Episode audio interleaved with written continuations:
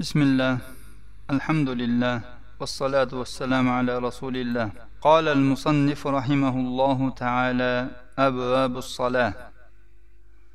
مصنف رحمه الله نماز بابلر dedilar ثواب المؤذن المبتغي بأذانه وجه الله تعالى. azoni bilan allohning yuzini umid qiladigan muazzinning ajri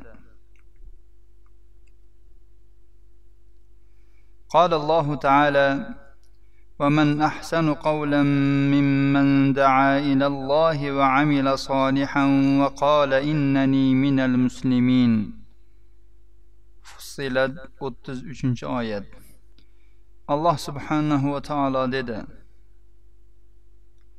alloh taologa chaqirgan va amal solih qilgan va men musulmonlardanman degan odamdan ko'ra chiroyliroq so'zlaguvchi bormi قالت عائشة رضي الله عنها أرى هذه الآية نزلت في المؤذنين oysha roziyallohu anhu aytdilar men bu oyatni muazzinlar haqida nozil bo'ldi deb o'ylayman وعن عبد الله بن عبد الرحمن بن أبي صعصعة أن أبا سعيد الخدري رضي الله عنه قال له إني أراك تحب الغنم والبادية فإذا كنت في غنمك وباديتك فأذنت للصلاة فارفع صوتك بالنداء فإنه لا يسمع مدى صوت المؤذن جن ولا إنس ولا شيء إلا شهد له يوم القيامة.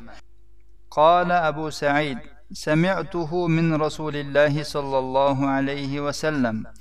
رواه البخاري وابن خزيمة إلا أنه قال فيه فإني سمعت رسول الله صلى الله عليه وسلم يقول لا يسمع صوته شجر ولا مدر ولا حجر ولا جن ولا إنس إلا شهد له.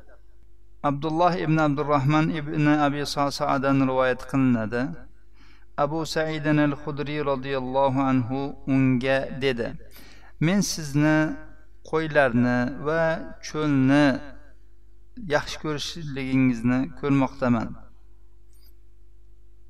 Agar siz qo'y boqib yurgan bo'lsangiz cho'lda bo'ladigan bo'lsangiz namozga azon aytsangiz azonni balandroq ayting.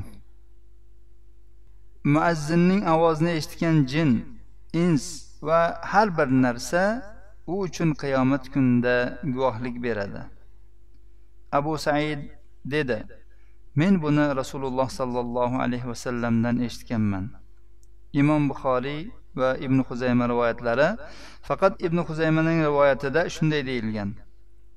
Abu said aytdilar men rasululloh sollallohu alayhi vasallamni shunday deyayotganlarini eshitdim.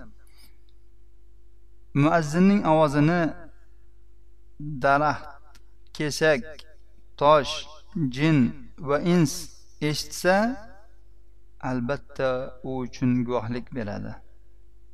Muazzinning eng birinchi ajrlaridan bittasi nima narsa jamodotmi jonivormi eshitgan quruqmi ho'lmi narsa eshitadigan bo'lsa uning ovozini qiyomat kunida shu odam azon aytgan shu odam allohu akbar ashhadu an la ilaha illalloh ashhadu anna muhammad rasululloh la ilaha illalloh deb shu shahodat kalimalarini aytgan deb guvohlik berishadi وعن ابي هريره رضي الله عنه عن النبي صلى الله عليه وسلم قال المؤذن يغفر له مدى صوته ويشهد له كل رطب ويابس. رواه أبو داود وابن خزيمة والنسائي. وزاد وله مثل أجر من صلى معه. وصححه الألباني رحمه الله في صحيح سنن أبي داود برقم 448 أبو هريرة رضي الله عنه در رواية قلنا نبي صلى الله عليه وسلم dedilar muazzinni ovozi yetgan yerigacha mag'firat qilinadi. Va u uchun har bir quruq va ho'l narsa guvohlik beradi. Abu dovud ibn huzayma va nasoiy rivoyatlari. Nasoiyning rivoyatida shu ziyoda kelgan ekanki u uchun u bilan birga namoz o'qiganlarning ajri mislchalik ajr bo'ladi. Alboniy bu hadisni sunan abi dovudning sahihida to'rt yuz sakson to'rtinchi raqam bilan sahih sanaganlar. Demak muazzinni ovozi yetgan yergacha gunohi bo'ladigan bo'lsa shunchalik masofaga yetadigan uni gunohi bo'ladigan bo'lsa o'sha gunohlari kechirilar ekan va quruq va ho'l narsa hammasi unga guvohlik berar ekan mana uning savobi mana azon aytganning ajri. Undan tashqari imom nasoiyning rivoyatlarida kelgan ziyoda u bilan birga o'qigan odamlarning ajrichalik ajr bo'ladi agar u imom bo'lsa yoki uning ozoni bilan namoz o'qiganlarning ajricha ajr bo'ladi deganlar ulamolar وعن ابن عمر رضي الله عنهما قال قال رسول الله صلى الله عليه وسلم يغفر للمؤذن منتهى أذانه ويستغفر له كل رطب ويابس. رواه أحمد بإسناد صحيح. وصححه الألباني في صحيح الترغيب والترهيب برقم 234 ابن عمر رضي الله عنه عنهما رواية رسول الله صلى الله عليه وسلم اتلر muazzinni azoni yetgan yerigacha gunoh kechiriladi. Va u uchun har bir quruq va ho'n narsa istig'for aytadi. Imom ahmad rivoyatlari alboniy bu hadisni sahih targ'ibot va tarhibda ikki yuz o'ttiz to'rtinchi raqam bilan sahih sanaganlar. Bu hadisda kelayotgan bayonda muazzinni ham gunohi mag'firat qilinarkan ovozi yetgan yergacha va u uchun har bir quruq va ho'l narsa istig'for aytar ekan avvalgi hadisda guvohlik berardi bunisida istig'for aytadi deb kelyapti وعن البراء بن عازب رضي الله عنه أن نبي الله صلى الله عليه وسلم قال إن الله وملائكته يصلون على الصف المقدم والمؤذن يغفر له مدى صوته ويصدقه من سمعه من رطب ويابس وله مثل أجر من صلى معه. رواه أحمد والنسائي بإسناد جيد. وصححه الألباني في صحيح الجامع برقم 1841 براء بن عزب رضي الله عنه دان رواية قلنا نبي الله صلى الله عليه وسلم ددلر الله وفرشتلر avvalgi safga salovat aytadilar. Muazzinni ovozi yetgan yergacha gunohi mag'firat qilinadi va uni har bir eshitgan quluq va hun narsa tasdiqlaydi.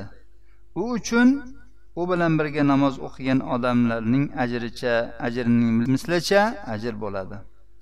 Imom ahmad va nasoiylar rivoyati uni shayx alboniy sahihul jamida bir ming sakkiz yuz qirq birinchi raqam bilan sahih sanaganlar.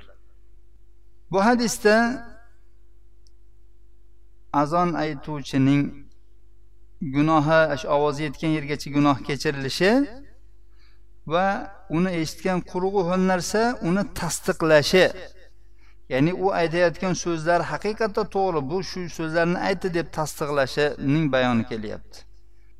va uni orqasida o'qigan namoz o'qiganlarning ajr misolicha ajri ham berilar ekan وعن ابي هريره رضي الله عنه قال قال رسول الله صلى الله عليه وسلم لو يعلم الناس ما في النداء والصف الاول ثم لم يجدوا الا ان يستهموا عليه لاستهموا رواه البخاري ومسلم abu hurayra roziyallohu anhudan rivoyat qilinadi dedilar rasululloh sollallohu alayhi vasallam aytdilar agar odamlar azondagi va birinchi safdagi ajrni bilganlarida so'ngra unga yetish uchun qur'a tashlashdan boshqa imkon topisholmaganda albatta qur'a tashlagan bo'lardilar. Imom buxoriy va muslim rivoyatlari. Rasululloh sollallohu alayhi vasallam odamlar azonni va birinchi safning ajrini bilmasliklarini aytyaptilar. Bilishmaydi bular. Bilishganda azon talash bo'lgan bo'lardi. Birinchi saf talash bo'lgan bo'lardi. Hamma men ozon aytaman men birinchi safga turaman degan bo'lardi. O'rtada nizo chiqqandan keyin endi kim azon aytadi endi kim birinchi safga turadi deb ya'ni adadlar birinchi safdan ko'ra ko'proq va hamma azon aytmoqchi shu paytda imkon yo'q faqat qur'a tashlash imkoni bor. Ya'ni ho'p qur'a tashlaymiz kimni nomi chiqsa shu azon aytadi. Qur'a tashlaymiz kimlar nomi chiqsa birinchi safda turadi. Shundan boshqa imkon bo'lmaganda albatta ular qur'a tashlashib o'rtadagi nizoni ko'tarishgan bo'lardi. Lekin odamlar azondagi va birinchi safdagi ajrni bilishmaydi anglab yetishmaydi. Balki hozirgi zamonda shunday bir noo'rin odob borki azon aytilishi kerak bo'lib qolsa men aytay emas qur'a tashlaylik emas siz ayting siz ayting bo'ladi. Siz ayting siz aytib yuboring ya'ni e, hamma bir biriga ilinadi. Bu ilinadigan narsa emas rasululloh sollallohu alayhi vasallam bu yerda qur'a tashlashgacha borishadi deyaptilar. Birinchi saf. Gohida shunday narsaga guvoh bo'linadiki birinchi safda bir kishi sig'adigan joy bor. Ikki kishi kelib qolsa ha unisi bunisiga siz o'ting siz o'ting qiladi. Yo'q bu yerda siz o'ting bo'lmaydi. Bu yerda iloji boricha tezroq borib o'sha joydan olib olishga harakat qilinadi. Bu yerda hayo ketmaydi. Gohida birinchi safda xosatan juma kunlarida goh odamlar e, bir xotirjam keng mo'l bo'lib e, chordana qurib o'tirib oladi. Ikki kishini joyini olib. Birinchi safda o'tirmoqchi bo'lib kelgan odam joy topolmaydida hijolat bo'lib orqada turadi yoki qolib ketadi. Shu shunday holatlarda unga sekin kelib odob bilan birodar oyog'ingizni yig'ishtirib oling. Namozda oladigan joyda oling safdan. Mana u yerdan ozgina bizga joy bo'shating deb turib uyatmasdan birinchi safdan joy olish kerak. Gohida shunday holatlar bo'ladiki masjid yarim to'lgan holatda birinchi safdan xotirjam joy topishni iloji bo'ladi. Chunki birinchi kelganlar katta xolasini uyida o'tirgandek tolvayib o'tirishib oladi. Biz o'shanday qiladiganlarga gapimiz safda o'tiribsizmi? Safda sizni joyingiz namozda qiyomda va tashahhudda o'tiradigan joyiga haqlisiz xolos undan ortig'iga haqli emassiz. Oyog'ingiz orisi cho'zib o'tiring uzatib o'tiring. Lekin chordona qurib boshqalarni birinchi safdan yoki safdan mahrum qilmang. Demak birinchi saf va azonning ajri juda ham buyuk. Bu yerda uning buyukligi qanchalikligi aytilmayapti. Shu darajada aytilyaptiki ya'ni shuni topishga iloji bo'lmasa o'rtada nizo chiqsa qur'a tashlangan bo'lardi. Bu hadis juda ham sahih hadislardan. Imom buxoriy va muslim bu hadisni rivoyat qilishda ittifoq qilganlar. وعن أبي هريرة رضي الله عنه قال قال رسول الله صلى الله عليه وسلم الإمام ضامن والمؤذن مؤتمن اللهم أرشد الأئمة واغفر للمؤذنين.